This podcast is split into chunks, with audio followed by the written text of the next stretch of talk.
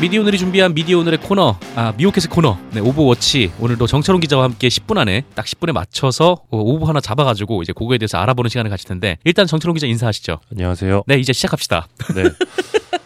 어, 네, 오늘 어떤 네. 소식 준비했습니까? 오늘은 2008년 SBS에서 방송했던 긴급 출동 SOS 24라는 프로그램입니다. 이게 이제 사회적 약자에게 폭력이 가해진 현상을 취재해서 해결책을 제시하는 프로그램인데요. 아, 2008년 9월하고 10월 이제 3회에 걸쳐서 이 강원도 홍천에 있는 한 휴게소 주인 김 음. 씨가 네, 찐빵 소녀인 네. 연 씨를 이제 감금하고 학대하고 지속적으로 노동을 착취했다. 아 뭐 요런- 감금 학대, 예, 요런 네. 내용의 방송을 이제 내보내면서 사회적인 파장이 굉장히 컸습니다. 네네. 방송 내용을 보면 이제 찐빵을 못 판다는 이유로 재터리로 머리를 때리고 헐. 칼로 팔이나 등을 찌르고 아 칼로 찌르고, 예, 그리고 오. 연탄 집게로 이제 몸을 가격하는 그런 잔인한 어 심각하네요. 가해 행위를 반복적으로 했다. 이런 방송이었는데요. 네. 사회적 비난 여론이 굉장히 컸고 이제 온라인에서도 진짜 엄청난 댓글과 비난이 쏟아졌고 휴게소를 이제 방송을 보면 대충 어딘지 알 수 있어요. 아 어, 그래서 직접 휴게소를 찾아간 사람들도 있다고 해요. 그래서 결국 분노할 만하죠. 그 사실 자체로는. 휴게소를 접고 강원도를 떠납니다 이분들이. 아 그래요. 근데 이게 전부 다 조작이었습니다. 조작? 예, 처음부터 다요? SBS의 조작이었고 오보였습니다. 아 그래요. 그런 일이 아예 없었다. 일단 네. 이 찐빵 소녀가 일반적인 친구는 아니에요. 그러니까 나중에 알려진 사실이지만 약간 좀 이제 정신적으로 불안전하고 아 정신지체가 좀 의심되는 네네. 친구였고 좀 허언증도 좀 있었고요. 음. 그런 상황이었고 휴게소 근처에 네. 할머니 집이 있었어요. 그래서 할머니 집에 갈 수도 있었는데 본인이 안 간 거였거든요. 아, 그 감금이 아니다. 감금이 아니었어요. 네. 감금이 아니었고 다만 이제 휴게소 부부가 일을 못한다고 꾸짖거나 네. 잘 대해주지 못했던 건 맞는 것 같아요. 그리고 음. 때린 적도 있어요. 아, 그래요. 그래서 실제로 이제 이분이 방송이 나간 다음에 실형을 살거든요. 어. 실형 6개월을 살다가 나왔는데 어, 이 부부가 휴게소의 부인, 부인, 휴게소 어. 부부의 네. 부인인 김 씨만 이제 6개월을 살다 나왔는데 네. 이분이 이제 때린 게 일부 인정이 돼서 그 벌금 100만 원을 선고를 받아요. 네. 근데 이제 방송의 전반적인 내용은 사실과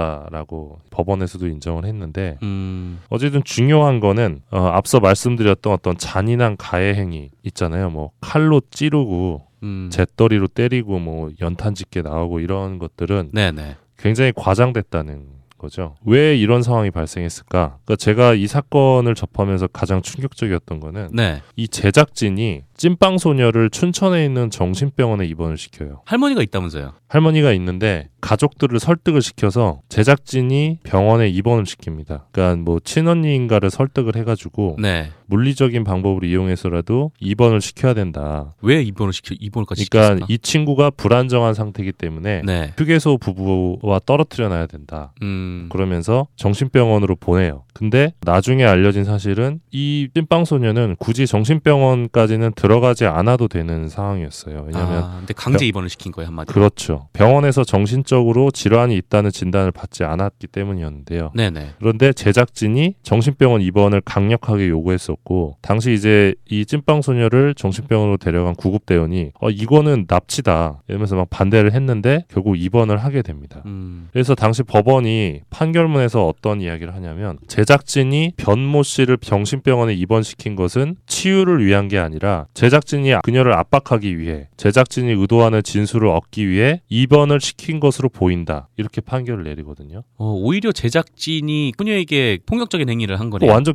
완전 개 아무튼 그래서 10분밖에 없으니까 위험한 얘기를. 아 예.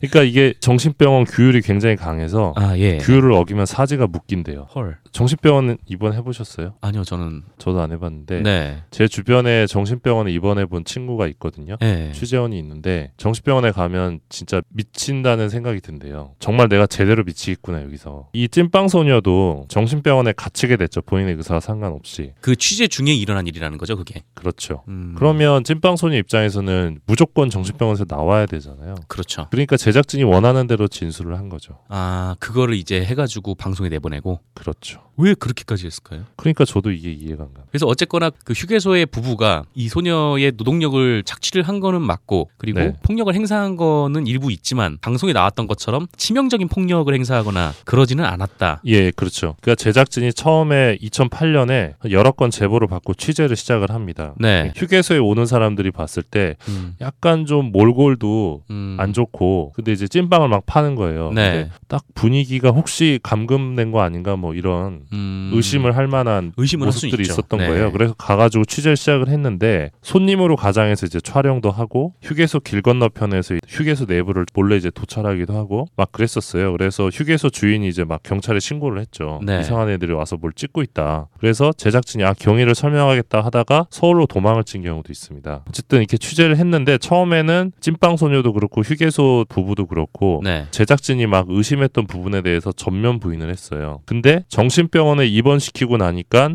찐빵 소녀의 입장이 완전히 바뀌어서 진술이 번복이 된 거예요. 그래서 소위 이제 방송에 내보낼 만한 각이 나온 거죠. 네. 각이 나와서 그 충격적인 증언 보도하고 막 그런 식으로 이제 한 거죠. 그래서 이제 시청률은 이제 대박이 났었는데 결과적으로 이 건은 민사 소송에서 이제 대법원까지 갔고 네. 휴게소 부부가 SBS를 상대로 손해배상 명예훼손, 예, 소송. 예. 손해배상을 했는데 최종 판결이 3억이 나와요. 3억 배상. 크게 나왔네요. 제가 알기로는 거의 최대 금액일 겁니다. 최근 음. 한 10년 동안 언론사 오보와 관련돼서 네. 최대 금액인 걸로 알고 있는데 3억이면 꽤 크거든요. 그렇죠. 근데 이 SBS는 끝까지 사과 방송은 하지 않습니다. 아 그래요. 예. 음. 그리고 2011년에 이 프로그램은 폐지가 됐고요. 찐빵소녀는 나중에 자신이 진술을 번복했던 부분, 이 부분과 관련해서 무고죄로 고소를 당해서 네. 유죄를 선고받기도 합니다. 그러니까 이 건은 굉장히 믿기 어려운 사건인데, 아 그러네요. 우리가 흔히 방송을 보면 이제 분노하고 어떻게 이런 일이 벌어질 수 있지라고 생각을 하잖아요. 네. 근데 그게 실제로는 이제 제작진의 조작에 의해서 음. 세팅이 된 하나의 스토리일 수도 있다. 그래서 이거는 굉장히 많은 분들이 꼭 알아야 하는 굉장히 문제적인 사건이라고 생각을 해서 야, 한번 진짜 가져가 뭐 봤- 시청률을 위해서 막 그것 때문에 했던 건가? 그러니까요. 그러니까 재판부가 판결에서 어떻게 얘기를 했냐면 네. 자신들만의 사실과 결론을 도출하고 줄거리를 구상한 다음 이에 맞추어 취재 및 촬영을 진행하고 편집을 네. 하여 제작한 매우 악의적인 프로그램이다. 음. 재판부가 웬만하면 이렇게 안 하거든요. 그렇죠. 그 이후에 SBS 제작진들은 어떻게 됐습니까?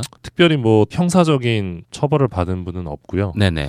이걸 제작했던 분은 외주 제작 PD로 저는 기억하고 있습니다. 그래요. 제가 이 사건을 처음 접한 게 2010년이었거든요. 네. 그러니까 이분들이 깜빵을 살다 왔잖아요. 6개월 동안. 네네. 얼마나 억울하겠어요. 그렇죠. 뭐 나- 일부 잘못도 있긴 하지만 뭐 네. 이 정도까지 잘못은 아닐 텐데. 그렇죠. 난데없이 SBS 취재진이라고 와가지고 찍고 간 다음에 네. 방송 나오고 인간 쓰레기로 취급받으면서 친척들한테도 다 연락 끊기고 삶의 터전에서도 쫓겨나고. 네, 그래서 경상도로 이사를 갔거든요. 이분들이. 네. 얼마나 분하겠어요. 그래서 음. 모든 매체에다 다 이 건을 얘기를 했는데 네. 아무도 기사를 안 써줬다는 거예요. 음. 그때 2010년 6월쯤에 이분들이 저를 찾아왔어요. 그래서 제가 그때 수습 기자를 막 뗀 지 얼마 안 된 시점이었는데 이분들이 어머니, 아버지, 딸까지 셋이서 저희 집 앞까지 찾아왔었어요. 아 그래요. 이분들이 경북에 사셨었는데 저희 집이 그때 서울이었거든요. 네. 너무 억울해서. 너무 억울해서 제가 이제 일단 한번 만나자라고 하니까 네. 세 분이 서울까지 오셨었는데 그때 카페에서 이분들을 뵀는데 네. 그 6개월 동안 교도소에 있었던 그 어머니 음. 그 어머니의 그 눈빛을 지금도 잊을 수가 없어요. 그래요. 눈이 굉장히 붉게 충혈돼 있었는데 네. 너무 억울해서 미칠 것 같다는 그런 표정이었거든요. 음. 근데 저도 정말 너무나 믿기 어려운 정황들이어서 그러니까요. 이걸 어떻게 다 저, 조작을 하고 정신병원에 가두고 이런 것들이 가능한가. 네. 그리고 그때 이제 찐빵 소녀랑도 통화를 해봤었는데 더 이상 나를 괴롭히지 말라 이러면서 또 전화 통화를 하면서 막 눈물을 흘리더라고요. 찐빵 소녀도. 그분 입장에서도 그럴 수가 있죠. 네. 정신병원까지 갇혔으니. 예, 어떻게 보면 피해자로 묘사됐던 찐빵 소녀나 휴게소 주인 가해자로 묘사됐던 부부나 둘 다